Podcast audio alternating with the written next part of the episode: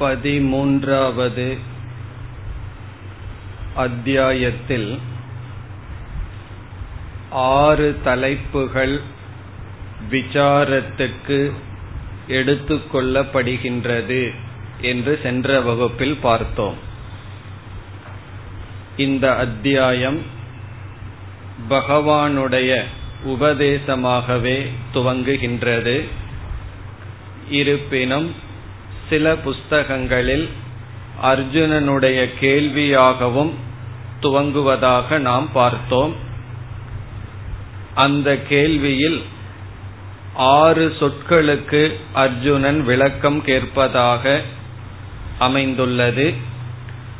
அந்த 6 சொற்கள்தான் இந்த 13வது அத்தியாயத்தில் விளக்கப்படுகின்றது. அவைகள் பிரகிருதிஹி புருஷக க்ஷேத்ரம் க்ஷேத்ரஜ்ஞக ஞானம் ஞேயம் என்று பார்த்தோம்.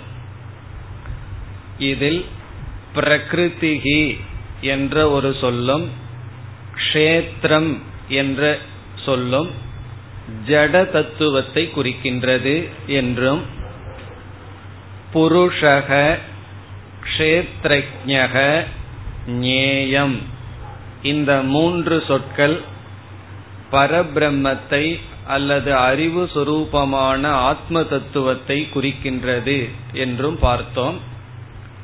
பிறகு ஞானம் என்று குறிப்பிடப்படுகின்ற சொல் ஞானத்திற்கு காரணமாக அமையும் நல்ல பண்புகளை குறிக்கின்றது. 20 பண்புகளை பகவான் கூறப் போகின்றார்.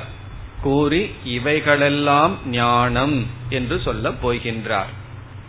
இவ்விதம் இந்த அத்தியாயத்தில் ஆத்ம தத்துவ விசாரம், அனாத்ம தத்துவ விசாரம், பண்புகளை குறித்த விசாரம், இதுதான் இந்த 13வது அத்தியாயத்தில் வர இருக்கின்ற கருத்துக்கள்.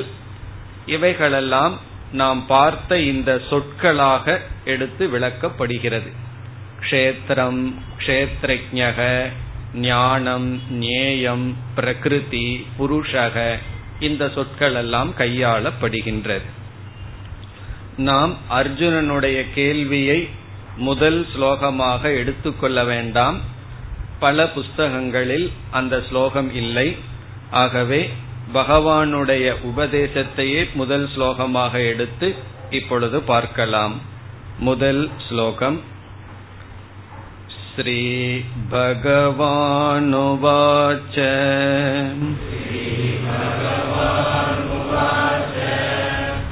இதம் ஷரீரம் கௌந்தேய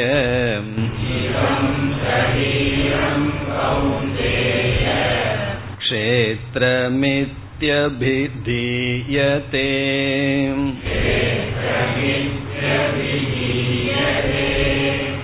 ஏதத்யோ வேத்தி தம் ப்ராகுஹு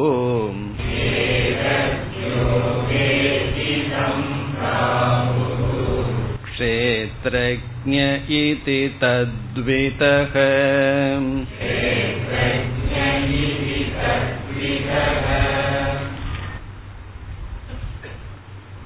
நாம் பார்த்தோம்.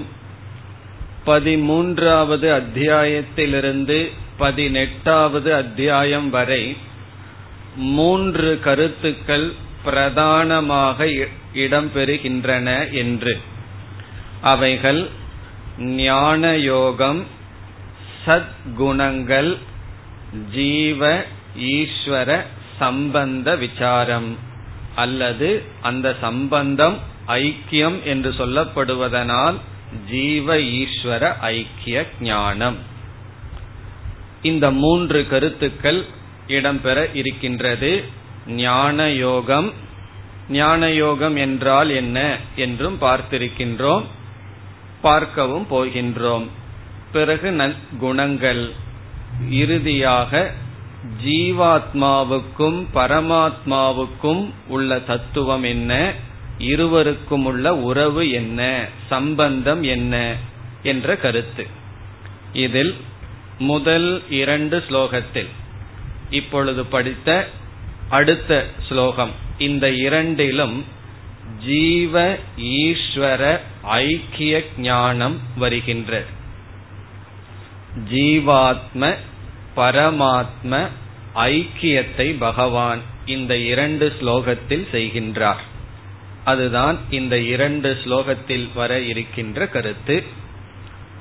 எந்த ஒரு வாக்கியம், எந்த ஒரு ஸ்டேட்மெண்ட் ஜீவாத்மாவும் பரமாத்மாவும் ஒன்று என்று சொல்கின்றதோ அந்த வாக்கியத்திற்கு மகா வாக்கியம் என்று பெயர். எந்த ஒரு வாக்கியம் ஜீவாத்மாவும் பரமாத்மாவும் ஒன்றுதான், பேதமில்லை, வேற்றுமை இல்லை, ஐக்கியம் என்று சொல்லுமோ அந்த வாக்கியத்திற்கு மகா வாக்கியம் என்று பெயர். ஆகவே இந்த இரண்டு ஸ்லோகங்களை நாம் என்ன சொல்லலாம்? மகா வாக்கியம் என்று அழைக்கலாம். மகா வாக்கியம் என்றால் என்ன? மகா என்றால் மகத், பெரிய என்று பொருள். வாக்கியம் என்றால் ஸ்டேட்மெண்ட், வாக்கியம். இங்கு பெரிய வாக்கியம் என்றால் உண்மையில் மூன்று சொற்கள் சேர்ந்து மகா வாக்கியம் ஆகிவிடும். தது துவம் அசி, அது ஒரு மகா வாக்கியம். தது என்றால் அது, துவம் என்றால் நீ, அசி என்றால் இருக்கின்றாய், நீ அந்த பிரம்மமாக இருக்கின்றாய். அது மகா வாக்கியம் ஆகிவிட்டது. மிக சிறிய வாக்கியமாக இருக்கின்றதே, பிறகு ஏன் மகா வாக்கியம் என்று சொல்ல வேண்டும் என்றால் இது வாக்கியத்தினுடைய அளவில் பெரியது என்று சொல்லப்படவில்லை, வாக்கியத்தினால் கிடைக்கப்படுகின்ற பிரயோஜனத்தின் அடிப்படையில் சொல்லப்படுகின்றது. மகத் பிரயோஜனவத் வாக்கியம் மகா வாக்கியம், பெரிய பிரயோஜனத்தை கொடுக்கும் வாக்கியம். ஆகவே இதை மகா வாக்கியம் என்று சொல்கின்றோம். காரணம், எத்தனையோ சொற்களை நாம் கேட்கின்றோம், எவ்வளவோ அறிவை நாம் அடைகின்றோம். எந்த அறிவும் இந்த அறிவினால் அடையப்படுகின்ற பிரயோஜனத்தை கொடுக்காது. இந்த வாக்கியத்திலிருந்து ஒரு அறிவை அடைந்தால், இந்த வாக்கியத்தை நான் பலமுறை கேட்டிருக்கனே, ஒரு பிரயோஜனமும் கிடைக்கலையேன்னு சொன்னா அதற்கு நாம் ஒன்றும் செய்ய முடியாது. அதனாலதான் இந்த வாக்கியத்தினுடைய அறிவை அடைந்தால், வாக்கியத்தை கேட்கிறது வேறு, வாக்கியத்தினுடைய ஞானத்தை அடைவது வேறு. நாம சைனீஸ் நியூஸை வச்சு கேட்டோம்னு என்ன புரியும்? சப்தம்தான் காதுல விழுகுதே தவிர அர்த்தம் நமக்கு புரியாது. அதுபோல மகா வாக்கியம் எத்தனை நாள் வேண்டுமானாலும் நம் காதில் விழுகலாம். எதுவரைனா அதை வாங்கிக் கொள்கின்ற மனதிற்கு தகுதியடையும் வரை அது சப்தமாக இருக்கும். எப்பொழுது அறிவாக வருகின்றதோ அதனுடைய பலன் மகத். ஆகவே மகா வாக்கியம். இந்த மகா வாக்கியம் பொதுவாக அல்லது மினிமம் மூன்று சொற்கள் தேவை மகா வாக்கியத்திற்கு. மூன்று சொற்கள் சேர்ந்து மகா வாக்கியமாகும். எந்த ஒரு மகா வாக்கியத்திற்கும் குறைந்தது மூணு சொற்கள் இருந்தாக வேண்டும். ஒரு சொல் ஜீவனை குறிக்கின்ற சொல்லாக இருக்கும், இனி ஒரு சொல் ஈஸ்வரனை குறிக்கின்ற சொல்லாக இருக்கும். ஆகவே இந்த இரண்டு சொல், மூன்றாவது சொல் ஒன்று என்று ஐக்கியப்படுத்துகின்ற வெர்ப் இருக்கின்றாய், இருக்கிறது, இப்படிப்பட்ட சொற்களாக அமையும். ஆகவே மகா வாக்கியத்தை நாம் இப்பொழுது பார்த்தால் அதுல பல சொற்கள் இருந்தாலும் இறுதியாக மூன்றாக பிரித்து விடலாம். ஜீவனை குறிக்கின்ற சொல், ஈஸ்வரனை குறிக்கின்ற சொல், பிறகு இருவரையும் ஒன்று என்று ஐக்கியப்படுத்துகின்ற சொல். அது எப்படி வேண்டுமானாலும் எந்த விதத்திலும் இருக்கலாம். ஒவ்வொரு வேதத்தில் இருக்கின்ற அனைத்து உபநிஷத்திற்குள்ளும் ஏதோ ஒரு விதத்தில் மகா வாக்கியமானது இருக்கும். ஆனால் சம்பிரதாயத்தில் பிரசித்தமாக நாம் எந்த சொல்லை எடுத்துக்கொண்டு பார்ப்போம்? தத்துவமசி என்பது பிரசித்தமாக இருக்கும். தது என்பது ஈஸ்வரனை குறிக்கின்ற சொல், துவம் என்றால் நீ, ஜீவனை குறிக்கின்ற சொல், அசி என்றால் ஐக்கியத்தை குறிக்கின்ற சொல். ஆகவே வேதாந்தத்திற்குள் எப்பொழுதெல்லாம் நாம் ஈஸ்வரனை பற்றிய விசாரம் செய்கின்றோமோ அப்பொழுதெல்லாம் தத்பத விசாரம் என்று சொல்வோம். ஈஸ்வரனை பற்றி எந்த விசாரம் செய்தாலும் அது தத்பத விசாரம் அல்லது ஈஸ்வர விசாரம். நம்மை பற்றி, ஜீவனை பற்றி எப்பொழுதெல்லாம் விசாரம் செய்கின்றோமோ அப்பொழுதெல்லாம் துவம்பத விசாரம் என்று சொல்வோம். பிறகு ஜீவனை பற்றி விசாரம் செய்து ஈஸ்வரனை பற்றி விசாரம் செய்து இருவருக்குள் எதன் அடிப்படையில் ஒற்றுமை, எதன் அடிப்படையில் வேற்றுமை, இப்படிப்பட்ட விசாரம் செய்யும் பொழுது அசிபத விசாரம், ஐக்கிய விசாரம் என்று சொல்வோம். ஆகவே முழு வேதாந்தம் மூன்றே விசாரங்களுடன் கூடியதுதான். வேதாந்தம்ங்கிறது ஒரு பெரிய காடு போல, வனம் போல. நம்ம உள்ள சென்று விட்டால் நமக்கு தெரியாது எங்கு இருக்கின்றோம் என்று. ஆனால் இவ்விதம் புரிந்து கொண்டால் நமக்கு தெரிந்துவிடும் எங்கு இருக்கின்றோம். நம்ம எந்த விசாரத்தை செய்தாலும், வேதாந்தத்துக்குள்ள எதை படித்தாலும் நம்ம என்ன முடிவு செய்ய வேண்டும்? நாம் இப்ப தொம்பத விசாரத்தில் இருக்கிறோமா, தத்பத விசாரத்தில் இருக்கின்றோமா, ஐக்கிய விசாரத்தில் இருக்கின்றோமா என்று முடிவு செய்து விடலாம். நற்குணங்கள், தகுதிகள், சந்நியாசம், இதை பற்றிய விசாரம் எல்லாம் பண்ணும் பொழுது ஜீவனை குறித்த விசாரம், இந்த உலகத்திற்கு காரணமாக ஈஸ்வரன் இருக்கின்றார், விஸ்வரூப தத்துவம், விபூதி, விராட், இப்படியெல்லாம் படிக்கும் பொழுது ஈஸ்வர விசாரம், இந்த ரெண்டும் தான் அதிகமாக நடக்கும். பிறகு ரெண்டையும் ஒன்று என்று சொல்வது மிக சுலபமான விசாரம். ஆனால் சில பெரிய நூல்களில் இலக்கண ரீதியாக, தர்க்க ரீதியாக எப்படி ஒன்றாகும், ஏன், எந்த அடிப்படையில் பேதம் என்ற ஐக்கிய விசாரமும் இருக்கின்றது. இனி இந்த முதல் ஸ்லோகத்தில் ஜீவ விசாரம் பகவான் செய்கின்றார். என்ன மகா வாக்கியத்துல மூன்று விசாரம் செய்தாக வேண்டும். ஜீவ விசாரம், ஈஸ்வர விசாரம், பிறகு ஐக்கிய விசாரம். இந்த இரண்டு ஸ்லோகங்கள் சேர்ந்து மகா வாக்கியம் என்று பார்த்தோம். அதில் இப்பொழுது நாம் படித்த இந்த ஸ்லோகத்தில் ஜீவ தத்துவ நிர்ணயம் செய்யப்படுகின்றது. இந்த ஜீவ தத்துவத்தை நிர்ணயம் செய்து அடுத்த ஸ்லோகத்தில் பகவான் ஈஸ்வரனுடன் ஐக்கியம் செய்வார். இப்ப ஈஸ்வரனுடன் ஐக்கியமும் ஈஸ்வரனை பற்றி கூறுவதும் அடுத்த ஸ்லோகம். இந்த முழு ஸ்லோகத்தில் ஜீவ விசாரம் செய்யப்படுகின்றது. ஆகவே நாம் சற்று விளக்கமாக ஜீவ விசாரத்தை இங்கு பார்ப்போம். பிறகு அடுத்த ஸ்லோகத்தில் ஈஸ்வர விசாரம், பிறகு எப்படி ஐக்கியம் என்று பார்ப்போம். இப்பொழுது பார்க்கின்ற இந்த இரண்டு ஸ்லோகம்தான் உபனிஷத்தினுடைய மைய கருத்து. இந்த அறிவை கொடுப்பதற்காகத்தான் பகவத்கீதையே ஆரம்பிக்கப்பட்டது. பிறகு இவ்வளவு நேரம் கொடுத்த அறிவெல்லாம் எதற்குனா இந்த அறிவை புரிந்து கொள்வதற்காக. நேரம் இந்த அறிவை மட்டும் வந்து கேட்டுட்டு சென்று விடுவேன் என்று சொல்ல முடியாது. இந்த ஒரு அறிவுக்காக மீதி அனைத்து அறிவும். ஆகவே இந்த இடம் ரொம்ப முக்கியமான இடம்.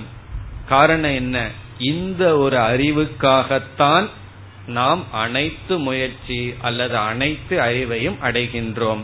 முடிந்தவரை சுலபமாக புரிந்து கொள்ள முயற்சி செய்வோம் அல்லது அந்த வார்த்தைகள் எல்லாம் போட்டு வைப்போம். எப்ப புரியுதோ அப்ப புரியட்டும் அல்லது புரிவதற்கு முயற்சி செய்வோம். இனி நாம் ஜீவ விசாரத்திற்குள் நுழைய வேண்டும். நாம் இப்பொழுது ஜீவ விசாரம் செய்கின்றோம் என்று சொன்ன உடனே எங்கேயோ நாம் பார்க்க கூடாது. ஏதோ ஜீவனை எடுத்து இப்ப விசாரம் பண்ண போறோம் என்று பொருள் அல்ல. இங்கு ஜீவன் என்றால் உயிரோடு வாழ்கின்றவர்கள், யார் என்றால் நாம். ஆகவே இங்கு யாரை பற்றிய விசாரம் செய்கின்றோம்? நம்மை பற்றிய விசாரம் செய்கின்றோம். வேற யாரையும் பற்றியும் விசாரம் செய்யவில்லை, நம்மை பற்றிய விசாரம். அதுதான் ஜீவ விசாரம். உண்மையிலேயே வேதாந்தத்தினுடைய சப்ஜெக்ட் மேட்டர் யார் தெரியுமோ? நாம தான். இப்ப ஒவ்வொரு சயின்ஸுக்கும் ஒவ்வொரு சப்ஜெக்ட் மேட்டர் இருக்கும். பிசிக்ஸ்னா ஒன்ன பத்தி படிப்போம், பயாலஜினா உன்னை பத்தி, நம்ம உடம்ப பத்தி படிப்போம். சைக்காலஜினா மனதுங்கிறது ஆப்ஜெக்ட். அப்படி ஒவ்வொரு சப்ஜெக்டுக்கும் ஒவ்வொரு ஆப்ஜெக்ட் இருக்கும். அந்த விஷயத்தை குறிப்பதுதான் ஒரு சப்ஜெக்ட். ரொம்ப பேருக்கு சந்தேகம், வேதாந்தம்ங்கிற சப்ஜெக்டுக்கு ஆப்ஜெக்ட் என்ன என்றால் நம்ம தான் வேதாந்தத்துக்கு சப்ஜெக்டாக இருக்கின்றோம், நம்ம தான் வேதாந்தம் பேசுகின்றது. இது ரொம்ப பேர்த்துக்கு புரியாமல் வேதாந்தம்னா ரொம்ப போர் என்று சொல்வார்கள். அப்படின்னு என்ன, நான் போர் அப்படின்னு அர்த்தம். உண்மையிலேயே யாராவது நம்மைய பற்றி பேசுனா அதை கேட்கறதுக்கு நமக்கு பிடிக்குமா பிடிக்காதா? நம்மளுடைய சப்ஜெக்ட் யாராவது பேசிட்டு இருந்தாங்கன்னு வைத்துக் கொள்வோமே, நம்மைய பற்றி யாராவது 4 பேர் பேசுகிறார்கள் என்றால் நம்ம எவ்வளவு சந்தோஷமா காதை கொடுத்து கேட்போம். அதுவும் நம்முடைய நல்ல ஆஸ்பெக்ட பத்தி பேசினால், இல்லைன்னா கோபம் வந்துடும். நம்ம இடம் இருக்கின்ற சில நல்ல குணம் இருந்தால், அப்படி ஏதாவது ஒண்ணு இருந்து அதை பேசுனா நமக்கு கேட்கறதுக்கு சந்தோஷமா இருக்குமா இருக்காதா? இருக்கும். அதுபோல வேதாந்தம் நம்மை பற்றிய நல்ல கருத்தை சொல்லுது. நம்ம பற்றி என்னென்னமோ நினைச்சிட்டு இருக்கோம். நம்மளுடைய நல்ல ஆஸ்பெக்ட வேதாந்தம் பேசுறதுனால உண்மையிலேயே வேதாந்தம் விரும்பத்தக்க சப்ஜெக்ட் தான். ஏதோ காரணத்துல எல்லாரும் பயந்து விடுகிறார்கள். ஆகவே இங்கு ஆத்ம விசாரம் என்றால் என்னை பற்றிய விசாரம். என்னை பற்றிய விசாரம் என்றால் என்ன என்றால், நாம் எப்பொழுதுமே ஒரு சொல்லை பயன்படுத்தும் பொழுது, எந்த சொல்லை பயன்படுத்தினாலும் அந்த சொல்லு குறித்து ஒரு அறிவு நமக்கு இருக்கும். ஒரு சொல்லுக்கு பொருளே நமக்கு தெரியவில்லை என்றால், அல்லது ஒரு சொல்லு குறித்த அறிவு நமக்கு இல்லை என்றால், கண்டிப்பாக அந்த சொல்லை நாம் பயன்படுத்தவே மாட்டோம். நாம எந்த ஒரு சொல்லை பயன்படுத்தினாலும் அந்த சொல்லை குறித்த ஏதோ ஒரு அறிவை மனதில் வைத்திருப்போம். இப்ப டேபிள் என்ற வார்த்தையை நான் பயன்படுத்தினால் அந்த டேபிள் என்ற சொல்லுக்கு என் மனசுல ஒரு அர்த்தம் இருக்கு. புஸ்தகம் என்ற ஒரு வார்த்தையை நான் பயன்படுத்தினால் அந்த புஸ்தகம் என்ற சொல்லுக்கு மனதில் ஒரு அறிவு இருந்தால்தான் நான் அந்த வார்த்தையை பயன்படுத்த முடியும் அல்லது பயன்படுத்துவோம். எந்த ஒரு அர்த்தமும் நம் மனதில் இல்லாமல் ஒரு சொல்லை நாம் பயன்படுத்த மாட்டோம். அதுபோல நாம் எப்பொழுதெல்லாம் நான் நான் நான் என்ற சொல்லை பயன்படுத்துகின்றோமோ அப்பொழுது என்ன இருக்க வேண்டும்? நான் என்ற சொல்லுக்கு மனதிற்குள் ஏதோ ஒரு பொருளை நாம் புரிந்திருக்க வேண்டும். இப்ப முதல் நியமம் என்ன? எப்பொழுதெல்லாம் நாம் ஒரு சொல்லை கையாளுகின்றோமோ அப்பொழுது அந்த சொல்லுக்கு ஏதோ ஒரு அர்த்தத்தை புரிந்து கொண்டுதான் கையாள முடியும். இதுக்கு விதிவிலக்கே கிடையாது. நான் இந்த சொல்ல பயன்படுத்துறேன், இதுக்கு ஒரு அர்த்தமும் இல்லை என்று யாரும் சொல்ல முடியாது. அதுபோல நான் என்ற சொல்லை நாம் கையாளுகின்றோம். எவ்வளவு முறை கையாளுகின்றோம்னா அதுதான் அதிகமா நம்ம பயன்படுத்துற சொல். நான்கிற சொல்லத்தான் நாம் அதிகமாக பயன்படுத்துகின்றோம். அந்த நான்கிற சொல்ல பயன்படுத்தும் பொழுது நம்முடைய மனதில் இந்த நான்கிற சொல்லுக்கு ஏதோ ஒரு அர்த்தம் இருந்திருக்க வேண்டும். இப்பொழுது அது என்ன என்று பார்க்க வேண்டும். இனி அடுத்த ஒரு விஷயம் என்னவென்றால், ஒரு சொல்லுக்கு ஏதோ ஒரு பொருளை மனதில் வைத்து கொண்டுதான் அந்த சொல்லை நாம் பயன்படுத்த முடியும்னு பார்த்திருக்கோம். இனி இதில் அடுத்த கருத்து, நாம் அந்த பொருளை குறித்து புரிந்து கொண்ட அறிவு சரியாகவும் இருக்கலாம் தவறாகவும் இருக்கலாம். ஒரு பொருளை குறித்து நான், ஒரு விஷயத்தை குறித்து நான் சில சொற்களை பயன்படுத்துகின்றேன் அல்லது நான் சில சொற்களை பயன்படுத்துகின்றேன். அந்த சொல்லுக்கு ஒரு பொருளை புரிந்துள்ளேன். அந்த பொருள் நான் புரிந்து கொண்டது சரியாகத்தான் இருக்க வேண்டும் என்ற நியதி கிடையாது. தவறாகவும் இருக்கலாம் சரியாகவும் இருக்கலாம். அல்லது இதுல இனியொரு விஷயம் இருக்கு, பாதி சரியா இருக்கலாம் பாதி தவறா இருக்கலாம். சில சமயத்தில எல்லாம் இந்த ஹாஃப் மார்க் கிடைக்கும், பாதி ரைட்டா ஆன்சர் எழுதியிருப்போம், பாதி எழுதாம இருந்திருப்போம். அதுக்கு என்னன்னா பாதி மார்க் கிடைக்கிறது போல. நாம எப்பொழுதெல்லாம் ஒரு சொல்லை பயன்படுத்துகின்றோமோ அந்த சொல் கண்டிப்பாக ஒரு பொருளை குறிக்க வேண்டும். அந்த பொருளை நாம் முழுமையாக சரியாக புரிந்திருக்கலாம், முழுமையாக தவறாக புரிந்திருக்கலாம், அல்லது பாதி சரியாக பாதி தவறாகவும் புரிந்திருக்கலாம். இனி நான் நான் என்ற சொல்லை பயன்படுத்துகின்றோம் அல்லவா, இந்த நான்கிற சொல்லுக்கு நாம் புரிந்து கொண்ட விஷயம் ஏதோ ஒரு பொருள் இருக்கின்றது, அதை சரியாக புரிந்து கொண்டோமா, முற்றிலும் தவறாக புரிந்து கொண்டோமா, அல்லது ஏதோ கொஞ்சமும் புரிஞ்சிருக்கோம், சரியா புரிஞ்ச பகுதியும் இருக்கு தப்பா புரிஞ்ச பகுதியும் இருக்கின்றதா என்ற கேள்வி வரும்பொழுது எல்லாம் என்ன சொல்வார்கள், என்னை பத்தி எனக்கு தெரியாதா, நீங்க சொல்ல வந்து விட்டீர்களே என்று சொல்வார்கள். நான் யாருங்கிறது எனக்கு தெரியும், சந்தேகம் இருந்தா அடுத்த கிளாஸ்ல பயோடேட்டா கொண்டு வந்துடுறேன் என்று சொல்வோம். சாஸ்திரம் சொல்லுது உன்னுடைய பயோடேட்டா சரிதான், இந்த விவகாரத்துக்கு சரிதான். ஆனால் சாஸ்திரம் கூறுகின்றது நீ நான்கிற சொல்லுக்கு புரிந்து கொண்ட அறிவில் முற்றிலும் தவறு என்று நான் சொல்லவில்லை, அதே சமயத்தில் முற்றிலும் சரி என்றும் சொல்லவில்லை. நான் நீ புரிந்து கொண்ட அந்த அறிவில் ஏதோ சில சரியும் இருக்கு தவறும் இருக்கின்றது என்று சாஸ்திரம் கூறுகிறது. ஆகவே என்ன சொல்கின்றது, இந்த நான் நான் புரிந்து கொண்டா இல்லையா, அதில் ஒரு கரெக்ஷன் தேவைப்படுகின்றது என்று சொல்கிறது. பிறகு சாஸ்திரம் என்ன சொல்கிறது என்றால், இந்த நான் என்று நீ ஒரு வார்த்தையை பயன்படுத்துகின்றாய், அதற்கு ஏதோ ஒன்றை பொருளாகவும் புரிந்து கொண்டுள்ளாய், அதில் நீ செய்த தவறு என்னவென்றால் எதை பொருளாக நீ புரிந்து கொண்டாயோ அதை மட்டும் பொருளாக புரிந்து கொள்ளாமல் வேறு ஒன்றையும் சேர்த்து நீ பொருளாக புரிந்து கொண்டுள்ளாய்.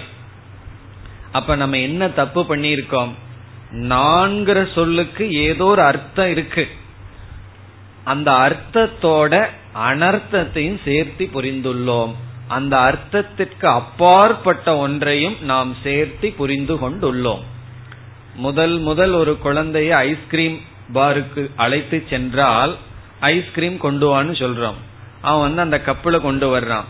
பிறகு அந்த குழந்தை என்ன நினைக்கும் என்றால் இந்த கப்பு சேர்ந்து ஐஸ்கிரீம்னு புரிஞ்சுக்கும்.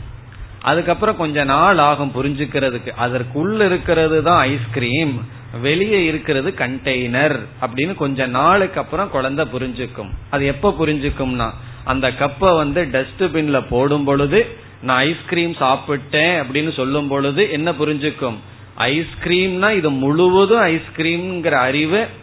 பிறகு அந்த குழந்தை கரெக்ட் பண்ணும், அது கண்டெய்னர் ஒன்னு இருக்கு, அதற்குள் இருக்கிறது தான் ஐஸ்கிரீம்ங்கிற சொல்லுக்கு அர்த்தம். அதே போல அதெல்லாம் அது குழந்தைகளுக்குள்ள நடக்கிற ஒரு விஷயம், ரொம்ப குயிக்கா நடந்து முடிகிற விஷயம்.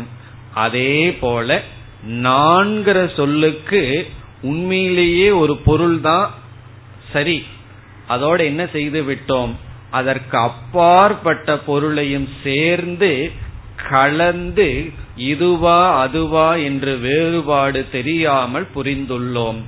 அந்த தவறை நாம் செய்துள்ளோம்.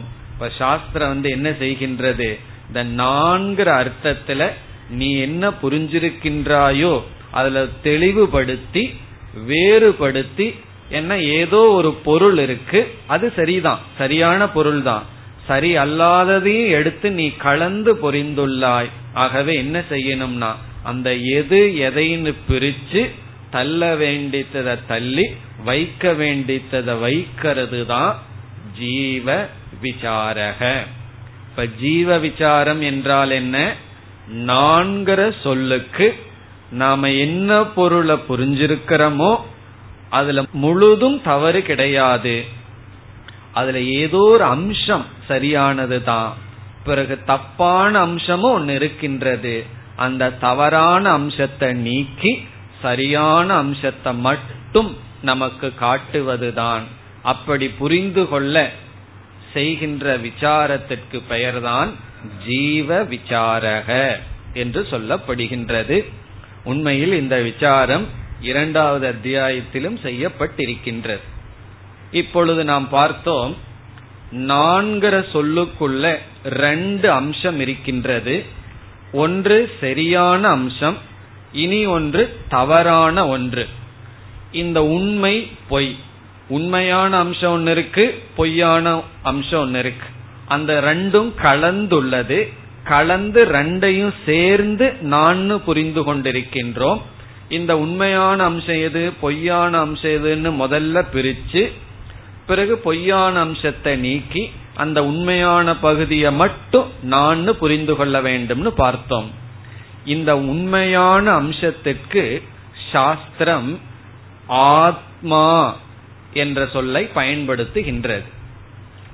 இந்த நான்கிற சொல்லுக்குள் இருக்கின்ற மெய் அம்சம், சரியான அம்சத்திற்கு ஆத்மா என்ற சொல் பயன்படுத்தப்படுகிறது. பிறகு நான் என்ற சொல்லுக்குள் கலந்திருக்கின்ற பொய்யான உண்மையற்ற அம்சத்திற்கு, அது ஆத்மாவுக்கு அப்பாற்பட்டது. ஆத்மா என்பது உண்மை அம்சம் என்றால் பொய்யான அம்சத்தை என்ன சொல்லலாம், ஆத்மா அல்லாததுன்னு சொல்லலாம். இப்ப ஆத்மா அல்லாததும் ஆத்மாவும் கலந்திருக்கின்றதுன்னு சொல்லலாம். இந்த ஆத்மா அல்லாதது என்பதற்கு சமஸ்கிருத சொல் அனாத்மா. அனாத்மா என்றால் ஆத்மா அல்லாதது, ஆத்மாவை காட்டிலும் வேறுபட்டது. ஆகவே இப்ப அகம் ஈக்குவல் டு ஆத்மா பிளஸ் அனாத்மா. உண்மையிலேயே அகம்ங்கிறது ஆத்மா அனாத்மாவினுடைய சேர்க்கை அல்ல. இந்த அகம் நான் என்ற சொல் நம்ம எப்படி இப்ப புரிஞ்சிருக்கோம், ஆத்மாவையும் நான் தான் புரிஞ்சிருக்கோம். ஆத்மாவை மட்டும் நான் புரிஞ்சிருந்தோம்னா ரொம்ப சேஃபா இருந்திருப்போம். ஏன்னா என்ன செஞ்சிட்டோம், ஆத்மா அல்லாத ஒன்றையும் அனாத்மாவையும் இந்த நான் அல்லது ஆத்மாவுக்குள் சேர்த்து விட்டோம். இப்ப நம்ம செஞ்ச தப்பு என்னன்னா, இந்த கலப்படம் பண்ணினதுதான் நம்ம செஞ்ச தப்பு. என்ன ஒரிஜினலோ அதுல இனி ஒன்னையும் சேர்த்து வைத்து விட்டோம். சேர்த்தினுடைய விளைவு என்னன்னா, எது ஒரிஜினல்னு தெரியாம போச்சு. இந்த ரெண்டும் கலந்திருக்கின்றது. இனி ஜீவ விசாரம் என்றால் என்ன, ஆத்ம அனாத்ம விசாரக. ஆத்ம அனாத்ம விசாரம்தான் ஜீவ விசாரம். இப்ப ஜீவ விசாரம் செய்ய போறோம்னா என்ன பொருள்னு பார்த்தோம், நான்கிற சொல்ல எடுத்து விசாரம் பண்ண போறோம்னு பார்த்தோம். நான்கிற சொல்லுக்கான புதிய அறிவை சாஸ்திரம் கொடுக்க வேண்டாம். ஏன்னா நான்கிற சொல்லுக்கு நான் உனக்கு அர்த்தம் சொல்றேன்னு சாஸ்திரம் சொல்ல வேண்டியதில்லை. ஏற்கனவே நான் நான்கிற சொல்ல நம்ம பயன்படுத்தி கொண்டிருக்கின்றோம். ஏதோ ஒரு அறிவு நமக்கு இருக்கிறதுனாலதான் பயன்படுத்தி கொண்டிருக்கின்றோம். அந்த அறிவு முழுமையாக தவறு அல்ல, முழுமையாக சரியும் அல்ல. பிறகு தவறு சரி ரெண்டும் கலந்திருக்கு. இந்த நான்கிற சொல்லுக்கு எது உண்மையான அம்சமோ அதையும் நம்ம வச்சிருக்கோம், உண்மை அல்லாததையும் சேர்த்து வைத்துள்ளோம். இந்த ரெண்டையும் கலந்து புரிந்துள்ளோம்.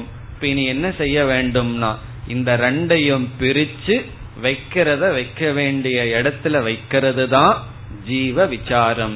இப்ப ஆத்ம அனாத்ம விசாரம் தான் ஜீவ விசாரம். இங்கு பகவான் இந்த ஸ்லோகத்தில், நாம் படித்த ஸ்லோகத்தில், ஆத்மா என்ற சொல்லுக்கு பதிலாக க்ஷேத்ரஜ்ஞக என்ற சொல்லை பயன்படுத்துகின்றார். ஆத்மா என்ற சொல்லுக்கு அந்த இடத்தில் க்ஷேத்ரஜ்ஞக என்ற சொல்லையும், அனாத்மா என்ற இடத்தில் பகவான் க்ஷேத்ரம் என்ற சொல்லையும் பயன்படுத்துகின்றார். க்ஷேத்ரம் என்ற சொல் அனாத்மா, க்ஷேத்ரஜ்ஞக என்ற சொல் ஆத்மா. இனி பகவானுடைய லாங்குவேஜிலேயே போவோம். பகவானுடைய சொல்படி போக வேண்டும் என்றால் என்ன ஏற்பட்டுள்ளது, க்ஷேத்ர க்ஷேத்ரஜ்ஞன் இந்த இரண்டும் கலந்திருக்கின்றது.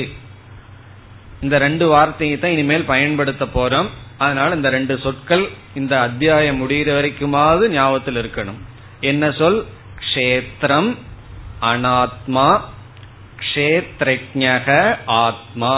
உண்மை அம்சம் க்ஷேத்ரஜ்ஞக, பொய்யான அம்சம் க்ஷேத்ரம் அனாத்மா. இப்ப என்ன ஆயிடுதுன்னு நம்ம பார்த்தோம். இந்த ஆத்மா அனாத்மா ரெண்டும் கலந்து நான் புரிந்துள்ளேன். ஆனா உண்மையிலேயே இந்த ரெண்டையும் எது எதுன்னு பிரிச்சு, எது ஆத்மா எது அனாத்மா, அல்லது எது க்ஷேத்திரம் எது க்ஷேத்ரஜ்ஞகன்னு பிரிச்சு அனாத்மா, க்ஷேத்ரஜ்ஞக என்பது ஆத்மா. இனி க்ஷேத்திரம் என்பதை பகவான் எதை சொல்கின்றார்? அனாத்மான்னு மட்டும் பார்த்தோம். அனாத்மா என்றால் ஆத்மாவுக்கு புறம்பானது, ஆத்மா அல்லாதது, ஆனால் ஆத்மாவாக நினைக்கப்பட்டது. அது என்ன என்றால், முதலில் பகவான் இந்த இடத்தில் இது ஜீவ விசாரமாக இருப்பதனால் க்ஷேத்திரம் என்ற சொல்லுக்கு பகவான் கொடுக்கின்ற பொருள் நம்முடைய ஷரீரம், நம்முடைய உடல். நம்முடைய உடலை பகவான் க்ஷேத்திரம் என்று அழைக்கின்றார். நம்முடைய ஷரீரம் க்ஷேத்திரம். இப்ப எப்படி ஆரம்பிக்கின்றது இந்த ஸ்லோகம்? இதம் ஷரீரம் கௌந்தேய க்ஷேத்திரம் இத்யபிதீயதே. இதம் ஷரீரம், ஷரீரம்னா என்ன? இந்த உடல். இதம் என்றால் இந்த, அதாவது இதம்னு எப்ப சொல்லுவோம்னா இந்த சுட்டி காட்டுவான். அர்ஜுனனிடம் பகவான் கைய வச்சு காட்டியிருப்பார், இந்த ஷரீரம், இந்த ஷரீரம். இதம்னா இந்த ஷரீரம். இதம் ஷரீரம் கௌந்தேய. கௌந்தேயன்னு ஏன் சொல்ற? வேடிக்கை பார்த்துட்டு இருக்காதே, இது முக்கியமான டாபிக். வேற ஏதாவது இடத்துல வேடிக்கை பார்த்திருந்தாலும் தப்பில்லை, இந்த ரெண்டு ஸ்லோகத்திலேயாவது கொஞ்சம் வேடிக்கை வாக்காம கொஞ்சம் உன்னுடைய கவனத்தை எனக்கு கொடு அப்படின்னு கவனத்தை ஈர்க்கின்றார். ஏ அர்ஜுனா, இதம் ஷரீரம் க்ஷேத்ரம் இதி, க்ஷேத்ரம் என்று, இதி என்றால் என்று, அபிதீயதே சொல்லப்படுகின்றது. இந்த ஷரீரம் க்ஷேத்ரம் என்று அழைக்கப்படுகின்றது. அபிதீயதேனா அழைக்கப்படுகின்றது, சொல்லப்படுகின்றது. இதி என்றால் க்ஷேத்திரம் என்ற சப்தத்தினால். இரண்டாவது வரியை பிறகு பார்ப்போம். முதல் வரியில பகவான் என்ன செய்துள்ளார்? இந்த ஷரீரத்தை க்ஷேத்திரம் என்று அழைக்கின்றார். நாம் இந்த க்ஷேத்திரம்னா என்னன்னு பார்த்தோம், அனாத்மான்னு பார்த்தோம், ஆத்மாவுக்கு அல்லாததுன்னு பார்த்தோம். பிறகு அதையும் நம்ம நான்கிற சொல்லுல சேர்த்தியுள்ளோம்னு பார்த்தோம். இனி அடுத்த கேள்வி, ஷரீரம் என்றால் என்ன, உடல் என்பது என்ன என்றால், இது நமக்கு தெரிஞ்ச விஷயம்தான். உடல் என்பது நம்முடைய ஸ்தூல சரீரம். ஸ்தூல சரீரம்னா என்ன? நம்ம பார்த்து அனுபவிக்கின்ற இந்த உடல். பிறகு அந்தகரணம், நம்முடைய சூக்ஷ்ம சரீரம். நமக்கு பார்க்கிற சக்தி இருக்கு, கேட்கிற சக்தி இருக்கு, மனம் இருக்கின்றது. அந்த மனத சூக்ஷ்ம சரீரம்ங்கிறோம். சூக்ஷ்ம சரீரம் எனக்கு கண்ணுக்கு தெரியலையேன்னா அதனாலதான் அதுக்கு பேரு சூக்ஷ்ம சரீரம். கண்ணுக்கு தெரியாமல் அதுவும் ஒரு உடலாக இருக்கின்றது. இப்போதைக்கு மனம்னு புரிந்து கொள்வோம். நம்முடைய மனம் இந்த உடல். பிறகு ரெண்டுக்கும் காரணமா இருக்கிறத காரண சரீரம்னு சொல்லப்படுகிறது. அப்படி ஒவ்வொரு ஜீவனுக்கும் மூன்று ஷரீரங்கள் இருக்கின்றன. அதுல காரண சரீரம், சூக்ஷ்ம சரீரம், ஸ்தூல சரீரம். இந்த மூன்று ஷரீரத்தில், மூன்று ஷரீரத்தையும் க்ஷேத்திரம் என்று சொல்லப்படுகின்றது. அதுல இந்த இடத்துல குறிப்பா ஸ்தூல சூக்ஷ்ம சரீரம். என்ன, காரண சரீரத்துக்கு அவ்வளவு வேலை கிடையாது, அது வந்து பேசாம இருக்கிறது. இந்த சூக்ஷ்ம ஸ்தூல சரீரம் வந்ததுக்கு அப்புறம் தான் எல்லா சம்சாரமும் பிரவர்த்திக்கின்றது. ஆகவே பகவான் என்ன சொல்றார்? இந்த நம்முடைய ஸ்தூலமான சரீரம், சூக்ஷ்ம சரீரம், இதை க்ஷேத்திரம் அல்லது அனாத்மா என்று அழைக்கப்படுகின்றது.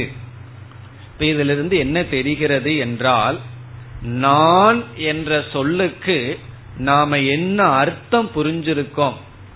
இந்த உடலை, நம்முடைய மனதை நான்கிற சொல்லுக்கு பொருளாக புரிந்துள்ளோம். நான் வந்தேன் என்று நம்ம ஒருவரிடம் சொல்றோம். அங்க வந்தது யார்? இந்த சரீரம் வந்திருக்கு. அப்ப நம்ம என்ன சொல்றோம்? நான் வந்தேன் என்று சொல்லும் பொழுது நான்கிற சொல்லுக்கு உடலை பொருளாக எடுத்து கொண்டுள்ளோம். இவ்விதம் நான் என்ற சொல்லுக்கு பொருள் இந்த ஸ்தூல உடல் வரைக்கும் பரவி இருக்கு. இந்த உடலுக்கு மேல இருக்கிற பொருளை எல்லாம் நான்னு சொல்ல மாட்டோம், என்னுடையதுன்னு சொல்ல ஆரம்பிச்சிருவோம். இந்த உடலோடு சம்பந்தப்பட்டிருக்கிறதையெல்லாம் என்னுடையதுன்னு சொல்லுவோம். இப்ப நான்கிற சொல் எவ்வளவு தூரம் வியாபிச்சிருக்கு என்றால் இந்த ஸ்தூல சரீரம் வரைக்கும் வியாபிச்சிருக்கு. ஸ்தூல சரீரம் வரைக்கும் அகம் இது அபிமானம், அதத்தான் அகங்காரம் அப்படின்னு சொல்றது. அகங்காரம்ங்கிறதுக்கு ரெண்டு பொருள் இருக்கு. சாதாரணமா கர்வத்துக்கு அகங்காரம்னு சொல்லுவான், அவன் ரொம்ப அகங்காரமா பேசுறான்னு ஒரு பொருள். ஆனா இனி ஒரு பொருள் சாஸ்திரத்துல ஒரு பொருள் என்னவென்றால், அனாத்மாவை நான் நினைக்கிறது தான் அகங்காரம். சரீரத்தை நான் எண்ணுகின்ற எண்ணத்துக்கு அகங்காரம்னு பேர். அகங்காரம்னா இந்த சரீரத்தை அகம் என்று சொல்கின்ற எண்ணம். இந்த ஸ்தூல சரீரம் வரை நான் என்ற எண்ணம் சென்றுள்ளது. இதிலிருந்தே நமக்கு புரிஞ்சிருக்கும், அனாத்மா ஸ்தூல சரீரம், ஆத்மா என்றால் என்னன்னு பிறகு பார்ப்போம். இப்ப ஆத்மா என்ற ஒரு தத்துவத்தையும் இந்த உடலையும் நாம் என்ன செய்து விட்டோம்? கலந்து நான் என்று புரிந்துள்ளோம். இப்ப நான் நான் நான் என்று சொல்லும் பொழுது அந்த நான்கிற சொல்லுக்கு நாம அர்த்தமா எதை புரிஞ்சிருக்கோம்? நம்முடைய உடல், மனம் இதெல்லாம் அனாத்மா பிளஸ் ஏதோ ஒரு மெய்ப்பொருள், அதையும் சேர்ந்துதான் புரிஞ்சிருக்கோம். ஆனா அது நமக்கு தெரியாம இந்த உடலும் சேர்ந்து நாம் புரிந்துள்ளோம். இந்த உடல் அனாத்மா, இந்த உடல் க்ஷேத்திரம். இனி அடுத்தது, பகவான் இந்த அனாத்மாவான உடலை க்ஷேத்திரம் என்று ஏன் அழைக்கின்றார்? க்ஷேத்திரம் என்று அழைப்பதற்கு என்ன காரணம்? நாம் நான்கு காரணங்கள் பார்க்க போகின்றோம். க்ஷேத்திரம் என்ற சொல்லுக்கு நான்கு பொருள் இருக்கின்றது. இப்பொழுது ஒவ்வொரு பொருளாக பார்ப்போம். எதற்கு பொருள் பார்க்கிறோம்? க்ஷேத்திரம்ங்கிற சொல்லுக்கு என்ன பொருள்? ஏன் பகவான் க்ஷேத்திரம் என்று இந்த உடலை, அனாத்மாவை அழைக்கின்றார்? முதல் பொருள், க்ஷேத்திரம் என்றால் தேய்வது. எது தேஞ்சு போகுமோ அது க்ஷேத்திரம்.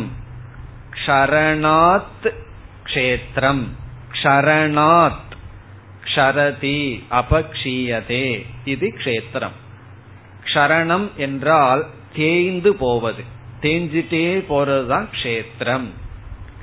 இல்லையே நான் வளர்ந்துட்டே போறேன்னா எவ்வளவு நாள்? கொஞ்ச நாள் வளர்ந்துட்டே போவோம், அதுக்கப்புறம் தேஞ்சிட்டே போவோம். டாக்டர் கிட்ட போய் கால் வலிக்குதுன்னா முட்டியெல்லாம் தேஞ்சு போச்சுன்னு சொல்லுவார்கள். என்ன அர்த்தம்னா அதனால கால் வலிக்கும். ஒவ்வொன்னா தேஞ்சு போயிட்டே இருக்கும். அப்படி எது தேய்ந்து போகுமோ, கொஞ்சம் கொஞ்சமா நாசத்தை அடையுமோ அதற்கு பெயர் சரீரம். இப்ப சரீரத்தினுடைய லட்சணமே தேஞ்சு போறதுதான். ஏன் தேஞ்சு போச்சுன்னு டாக்டர் கிட்ட கேட்டா அவர் பதில் சொல்ல மாட்டார். பேசாம வச்சிருந்தேன், ஏன் பிரெயின் வேலை செய்யறது இல்லைன்னா அதுவும் தேஞ்சு போச்சுன்னா, இல்லையே நான் யூஸ் பண்ணாம தானே வச்சிருந்தேன்னா. அது யூஸ் பண்ணாம வச்சிருந்தாலும் சரி, யூஸ் பண்ணிட்டு இருந்தாலும் சரி, தேஞ்சுதான் போகும். கொஞ்ச நாளைக்கு மேல எல்லாமே தேஞ்சு போகும். கண்ணு தேஞ்சு போகும், காது தேஞ்சு போகும். அப்படி உடலே தேய்ந்து போவதனால் க்ஷேத்திரம். இப்ப க்ஷேத்திரம் என்று சொல்வதற்கு முதல் பொருள் தேய்வதனால், க்ஷரணாத். க்ஷரணம் என்றால் தேய்ந்து கொண்டே வருவது. பிறகு ஒரு நாள் அமாவாசை மாதிரி ஆயிரும், இல்லாம போயிடும். அப்படியே கொஞ்சம் கொஞ்சமா தேஞ்சு வந்து அப்புறம் கடைசியில் ஆள் என்னன்னா அவரு போயிட்டார், முழுமையாக தேஞ்சு போயிட்டார். இது முதல் பொருள். இரண்டாவது பொருள், க்ஷீயதே இதி க்ஷேத்ரம், அழிவதால். க்ஷேத்திரம்ங்கிறதுக்கு இரண்டாவது பொருள் க்ஷயம், அழிந்து விடுதல். எது அழிந்து விடுமோ அது க்ஷேத்திரம். க்ஷீயதே நஷ்யதி இது க்ஷேத்திரம். எது நாசத்தை அடையுமோ அது க்ஷேத்திரம். இதுல சந்தேகம் இருக்கோ? நம்ம உடல் நாசத்தை அடையாம இருக்காது, அது நாசத்தை அடைந்து விடும், தேஞ்சிட்டே வரும். ஒரு காலத்துல தேயறதுக்கும் கூட சக்தி இல்லாம போயிரும். அப்ப என்ன ஆகும்னா நாசத்தை அடைந்து விடும். அப்ப தேஞ்சிட்டு இருக்கிற வரைக்கும் கொஞ்சம் ஹெல்த்தியா இருக்கிறோம்னு அர்த்தம், அட்லீஸ்ட் இருக்கிறமே. சில பேர் பார்த்து உங்க உடம்புல எலும்பெல்லாம் இருக்கு, எலும்புதான் இருக்குன்னு சொல்லுவார்கள். நம்ம சந்தோஷப்பட்டுக்கணும், எலும்பாவது இருக்கே. அப்படி முதல்ல இருக்கு, பிறகு கடைசியில அதுவும் கிடையாது, தேய்ந்து கொண்டே வந்து இறுதியில் நாசத்தை அடைந்து விடும். ஆகவே இந்த உடலுக்கு பகவான் கொடுக்கிற இனியொரு லட்சணம் அழிவதனால். அதனாலதான் பார்த்தோம் சூக்ம ஸ்தூல சரீரத்தை தான் இங்கு குறிப்பாக எடுத்துக்கொள்ளப்படுகிறது. நம்முடைய ஸ்தூல உடல், நம்முடைய மனம், இது தேயும், பிறகு அழிந்து விடும். இதெல்லாம் இந்த க்ஷேத்திரம்ங்கிற சொல்லுக்கு கிடைக்கின்ற பொருள். இனி மூன்றாவது பொருள், அழிவிலிருந்து காப்பதனால், அழிவிலிருந்து நம்மை காப்பாற்றுவதனால். க்ஷதத்ராணாத் க்ஷேத்ரம். இந்த இடத்துல வேற விதத்துல இதை பிரிக்கிறோம். க்ஷதம் அல்லது க்ஷதி என்றால் அழிவு. த்ரங்கிறத வந்து எப்படி பிரிக்கிறோம்? த்ராயதே, காப்பாற்றப்படுகிறது. அழிவிலிருந்து காப்பாற்றப்படுவதனால் க்ஷேத்ரம்.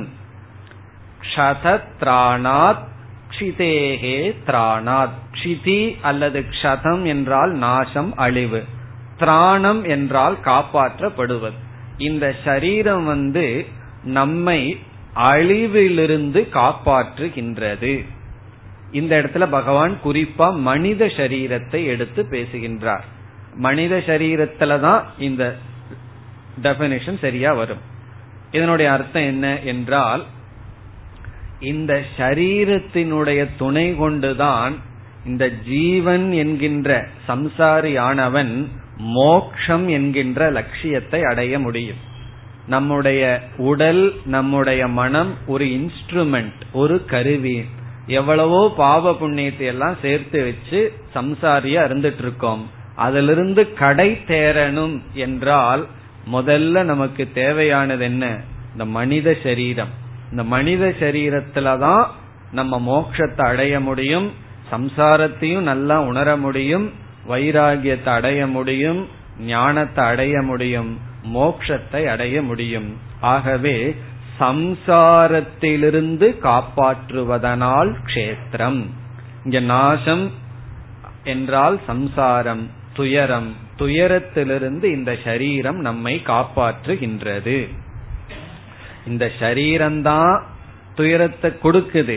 இந்த சரீரம்தான் துயரத்திலிருந்து காப்பாற்ற ஒரு கருவியாக பயன்படுகின்றது.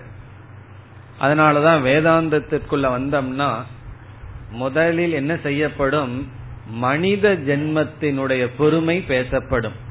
இந்த மனித சரீரத்தினுடைய பெருமையத்தான் எத்தனையோ பாடலாசிரியர்கள் பாடுவார்கள்.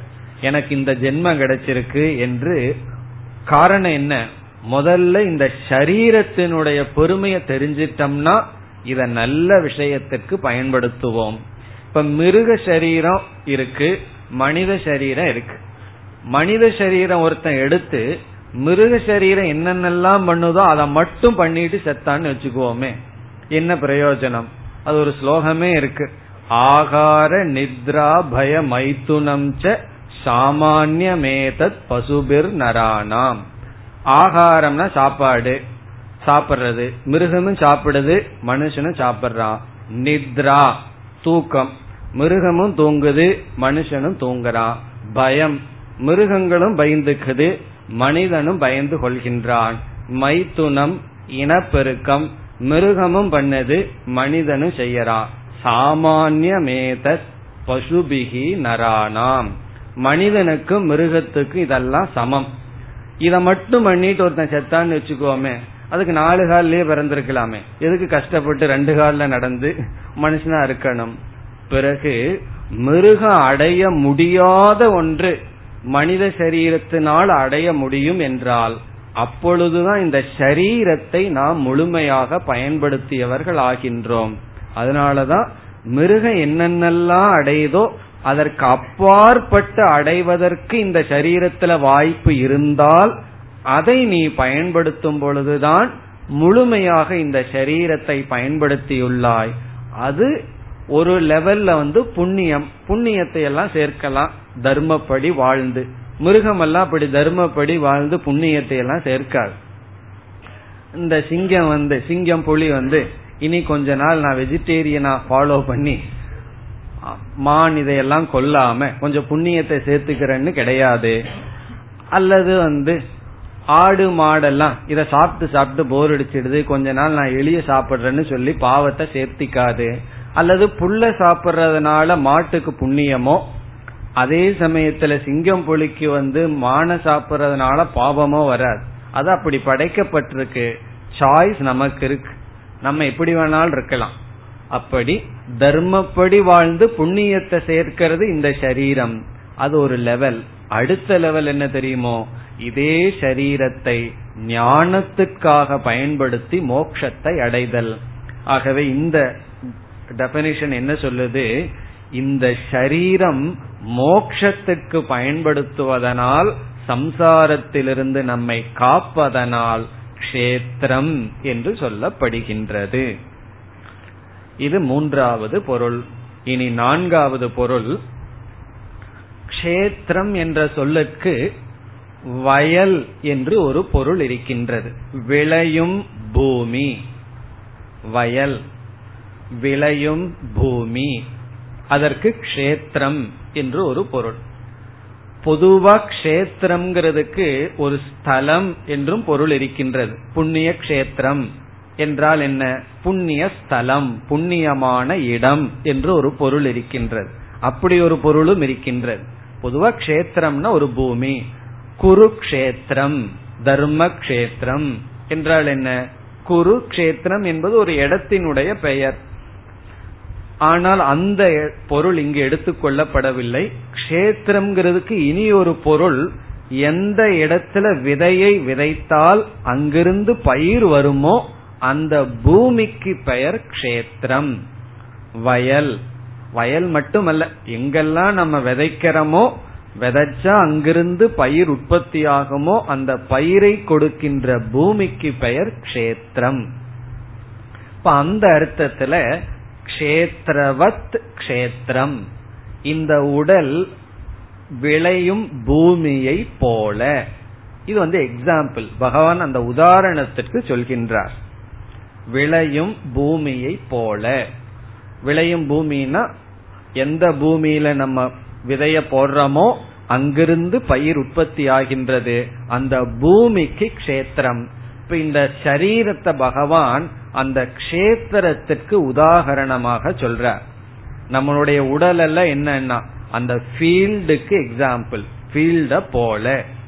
எப்படி என்றால், நிலம் இருக்கு, அதுல நம்ம என்ன செய்வோம், விதைய போடுவோம். விதைய போட்ட உடனே என்ன ஆகும், அது பயிராக வரும். அது மட்டுமல்ல, புதிய விதைகளும் நமக்கு கிடைக்கும். பிறகு அந்த விதையை வச்சு என்ன பண்ணுவோம், மீண்டும் அதை விதைப்போம், க்ஷேத்திரத்துல போடுவோம், மீண்டும் பயிரா வரும். அதிலிருந்து நமக்கு மீண்டும் விதைகள் கிடைக்கின்றது.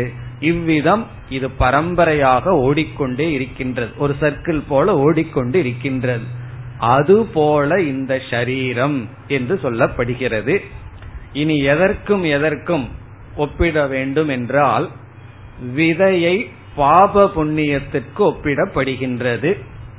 பாப புண்ணியம், நம்ம சேர்த்து வச்சிருக்கிற பாப புண்ணியம் தான் விதைகள். இந்த பாப புண்ணியம் அப்படியே இருந்த ஒரு பலனும் கிடையாது. விதைய வீட்டிலேயே வச்சிருந்தா என்ன பிரயோஜனம்? அதை என்ன செய்யறோம், நம்ம அதை போய் பூமிக்குள்ள போடுறோம். அந்த பூமி தான் சரீரம். அப்ப விதை என்பது பாப புண்ணியம், அந்த விதைய விதைக்கிற பூமி இருக்கின்றதல்லவா, அது நம்முடைய சரீரம். இது ரெண்டாவது எக்ஸாம்பிள். மூன்றாவது, அந்த பயிர் வருகின்றதல்லவா, அதுதான் சுகதுக்கம் என்கின்ற பலன்.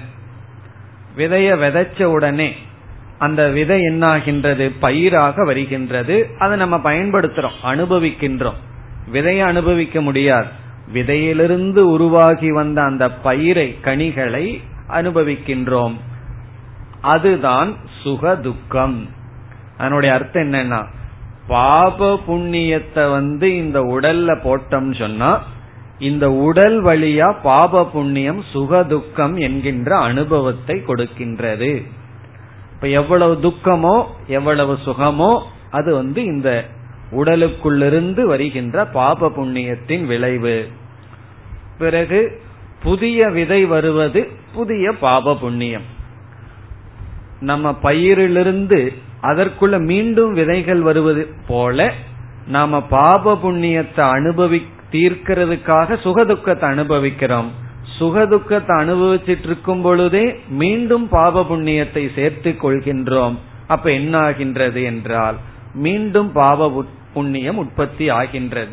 அப்படி இந்த சரீரம் நம்மை சம்சார சக்கரத்தில் வைத்திருக்கின்றது. ஆகவே க்ஷேத்திரம் என்று சொல்லப்படுகின்றது. இந்த சரீரத்துக்கு க்ஷேத்திரம் என்ற பெயர் ஏன் வந்ததுன்னா, இதெல்லாம் எல்லாத்துக்கும் விதவிதமான இலக்கண ரீதியாக அந்த க்ஷீ என்ற ஒரு சமஸ்கிருத தாதுவிலிருந்து இவ்வளவு அர்த்தங்கள் நாம் எடுக்கின்றோம். கடைசியா க்ஷேத்திரம் என்பதற்கு ஒரு பூமியை போல இந்த சரீரம். இதெல்லாம் சைடு டாபிக் தான். இனி நம்ம மெயின் டாபிக் உள்ள வருகின்றோம். இந்த சரீரத்தை பகவான் க்ஷேத்திரம் என்று சொன்னார். ஏன் சொன்னார்ங்கிறதுக்கு தான் இவ்வளவு நேரம் பொருள் பார்த்தோம். இனி இந்த சரீரத்தை நம்ம அனாத்மா என்று பார்த்தோம். நான்கிற சொல்லுக்கு வேண்டாத பொருள், அதான் அனாத்மா. நான்கிற சொல்லுக்கு என்ன பொருளை புரிஞ்சிருக்கணுமோ அதுக்கு அப்பாற்பட்டு ஏதோ புரிஞ்சு வச்சிருக்கோம், அதுதான் இந்த சரீரம். இனி அடுத்த கேள்வி, நான்கிற சொல்லுக்கு எது சரியான பொருள், ஆத்ம அம்சம் என்ன, ஆத்மா என்றால் என்ன என்பதுதான் கேள்வி. அதற்கு பகவான் இங்கு என்ன பொருள், என்ன சொல்லை பயன்படுத்தினார்னு பார்த்தோம். க்ஷேத்ரஜ்ஞக என்ற சொல்லை பயன்படுத்தினார்னு பார்த்தோம். இனி க்ஷேத்ரஜ்ஞக என்ற சொல்லினுடைய பொருள் என்ன என்று இப்பொழுது பார்க்கின்றோம். க்ஷேத்ரஜ்ஞக என்றால் க்ஷேத்திரத்தை அறிபவன், ஞக என்றால் அறிபவன், க்ஷேத்ரஜ்ஞக என்றால் க்ஷேத்திரத்தை அறிபவன். இந்த இடத்துல க்ஷேத்திரம்னா என்ன, ஷரீரம். ஆகவே என்ன பொருள் வருகின்றது, ஷரீரஜ்ஞக ஷரீரத்தை அறிபவன், ஷரீரத்தை அறிபவன். க்ஷேத்திரம் என்றால் ஷரீரம், க்ஷேத்ரஜ்ஞக என்றால் ஷரீரத்தை அறிபவன். அறிபவன் என்றால் அறிவு சுரூபமானவன். அறிபவன் சொன்னாவே ஜடமானவன் சொல்ல முடியாது, அறிவு சுரூபமானவன். ஆத்மா என்பது அறிவு சுரூபமான தத்துவம், அனாத்மா என்பது அந்த அறிவுக்கு பொருளாக இருக்கின்ற தத்துவம். ஆத்ம அனாத்ம விவேகம் என்றால் அறிவு அறியப்படும் பொருள், அறிபவன் அறியப்படும் பொருள், இந்த விபாகம். இப்ப இந்த அத்தியாயத்திற்கு பெயர் என்ன, க்ஷேத்ர க்ஷேத்ரஜ்ஞ விபாக யோகஹ. யோகஹன இந்த இடத்துல டாபிக். என்ன டாபிக், க்ஷேத்ரம் அனாத்மா ஷரீரம், க்ஷேத்ரஜ்ஞக ஆத்ம தத்துவம், விபாகம் என்றால் பிரித்து புரிந்து கொள்ளுதல். உடலையும் உடலை அறிபவனையும் பிரித்து புரிந்து கொள்வதுதான் இந்த அத்தியாயத்தினுடைய டாபிக், தலைப்பு. இப்ப விபாகம் என்றால் டிவிஷன், ரெண்டையும் நம்ம பிரிக்க வேண்டும். விபாகம்னா வேறுபடுத்துவது. எதையும் எதையும், ஆத்மாவையும் அனாத்மாவையும். இங்கு ஆத்மாங்கிறது க்ஷேத்ரஜ்ஞக, அனாத்மாங்கிறது க்ஷேத்ரம். இப்ப க்ஷேத்ர க்ஷேத்ரஜ்ஞ விபாகம் என்றால் ஆத்ம அனாத்ம விபாக. இந்த விபாகம் ரெண்டு முக்கியமான படியில நடக்க போகின்றது, அதையும் நம்ம செய்ய போகின்றோம். முதல் படி என்னவென்றால், ஃபர்ஸ்ட் நம்ம புரிஞ்சிக்க வேண்டியது ஆத்மா அனாத்மா இந்த இரண்டும் வேறுபட்டது அப்படின்னு ஃபர்ஸ்ட் புரிஞ்சுக்கணும். முதல் ஞானம் என்ன என்றால் ஆத்மா வேறு அனாத்மா வேறு என்று வேறுபாட்டுடன் கூடியது. இது வேறு அது வேறு என்று பிரித்து புரிந்து கொள்வதுதான் முதல் ஞானம். இரண்டாவது ஞானம், இந்த ஆத்மாவினுடைய தன்மைகள் என்ன, இந்த அனாத்மாவினுடைய தன்மைகள் என்ன, அனாத்மாக்களினுடைய தர்மம் என்ன, ஆத்மாவினுடைய தர்மம் என்ன என்று பார்ப்பது இரண்டாவது ஞானம். இந்த இரண்டையும் ஓரளவு இரண்டாவது அத்தியாயத்தில் செய்திருந்தாலும் மீண்டும் இங்கு நாம் செய்ய போகின்றோம். அப்பொழுதுதான் இந்த ஐக்கியம் நமக்கு நன்கு புரியும். இப்ப என்ன செய்ய போறோம், முதல்ல நம்ம ஆத்மா வேறு அனாத்மா வேறுன்னு பிரிக்கணும். பிரிச்சதற்கு பிறகு இவைகளெல்லாம் ஆத்ம தர்மங்கள், இவைகளெல்லாம் அனாத்ம தர்மம். தர்மம்னா இந்த இடத்துல சொரூபம். இதெல்லாம் அனாத்மாவினுடைய சொரூபம், இதெல்லாம் ஆத்மாவினுடைய சொரூபம். இதுல நமக்கு பாக்கிறதுக்கு கஷ்டமா தெரியும், ஆனா புரிஞ்சிடும். காரணம் என்ன, இந்த அனாத்மாங்கிறது நம்ம சரீரம்தான். சரீரத்தினுடைய தர்மத்தை சொல்ல சொல்ல நமக்கு புரிஞ்சிடும். சரீரம் தேய்கிறதுன்னு சொன்னா யாருக்காவது புரியாம இருக்குமான்னா புரியும். ஏன்னா தேய்கிறத அனுபவிக்கின்றோம். சரீரம் அழிகின்றது, நிலையற்றது, அநேகமாக இருக்கிறதுன்னு சொன்னா நமக்கு புரிஞ்சிடும்.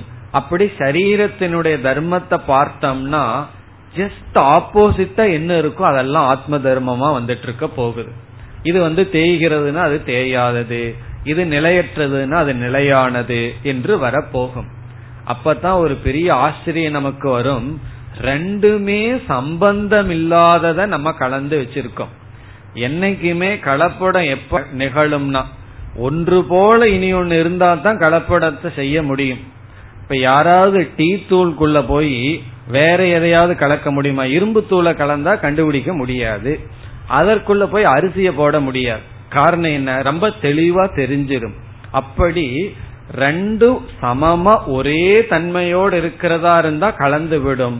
ஆனா இங்க ஒரு பெரிய ஆச்சரியம் என்னவென்றால், ரெண்டுக்கும் முற்றிலும் வேறுபட்ட தர்மங்கள், இந்த ரெண்டையும் நம்ம கலந்து புரிஞ்சிட்டமே, அதுதான் மாயா, மாயையினுடைய சக்தி. மாயைக்கு லட்சணமே நடக்க முடியாததை நடத்தி காட்டுறதுதான் மாயை. இந்த கலக்க முடியாததை கலந்து புரிந்துள்ளோம், அதுதான் மாயா சக்தி. இப்ப முதல்ல என்ன செய்யணும், இந்த நான்கிற சொல்லுக்கு அறிவு சொரூபமானது ஆத்மா, ஜட சொரூபம் இந்த சரீரம் வேறுன்னு புரிஞ்சு, இனி நாம் என்ன செய்ய போறோம், இந்த ஆத்மஸ்வரூபத்தினுடைய தன்மைகள் என்ன, இந்த சரீரத்தினுடைய தன்மைகள் என்னன்னு பிரித்து அந்த விபாகத்தை செய்ய வேண்டும். என்ன விபாகம், ஆத்ம அனாத்ம விபாகம். அடுத்த வகுப்பில் அந்த விபாகத்தை மேற்கொள்ளலாம். ஓம் பூர்ணமத பூர்ணமிதம் பூர்ணாத் பூர்ணமுதச்யதே பூர்ணஸ்ய பூர்ணமாதாய பூர்ணமேவாவசிஷ்யதே. ஓம் சாந்தி.